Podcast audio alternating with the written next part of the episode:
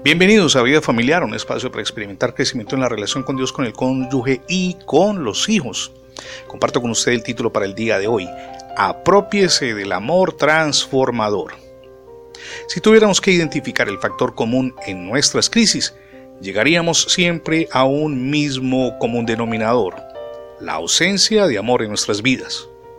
La imposibilidad de dar y recibir amor es la característica que prevalece en gran número de corazones y, por tanto, en una buena cantidad de hogares. También en los equipos de trabajo falta amor, en la empresa, en la comunidad en la que usted y yo nos desenvolvemos. Un corazón saciado de amor divino tomará la decisión de dar amor genuino al cónyuge, a los hijos, a los padres, a los amigos, a las personas con las que interactúa diariamente.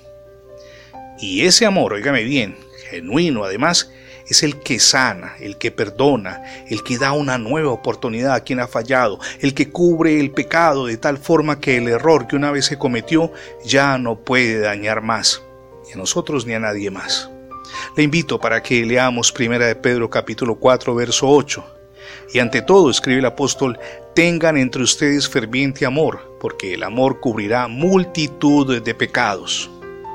Mi amigo y mi amiga, es por su efecto restaurador y sanador que el amor es un mandato divino y además una decisión que cada persona debe tomar con ayuda del Espíritu Santo. Y amor debe ser un verbo y acción que, sin duda, debería ir acompañada de acciones, es decir, algo que emprendemos cada día.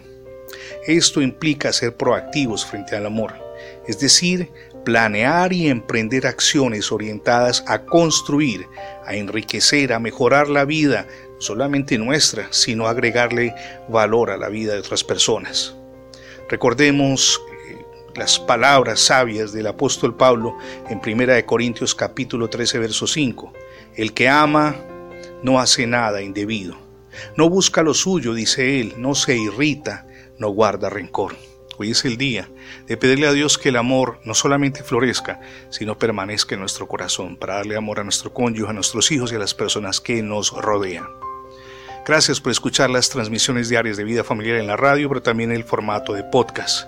Recuerde que ingresando la etiqueta numeral devocionales Vida Familiar en Internet tendrá acceso a todos nuestros contenidos digitales alojados en más de 20 plataformas. Somos Misión Edificando a Familias Sólidas y mi nombre es Fernando Alexis Jiménez. Dios les bendiga hoy, rica y abundantemente.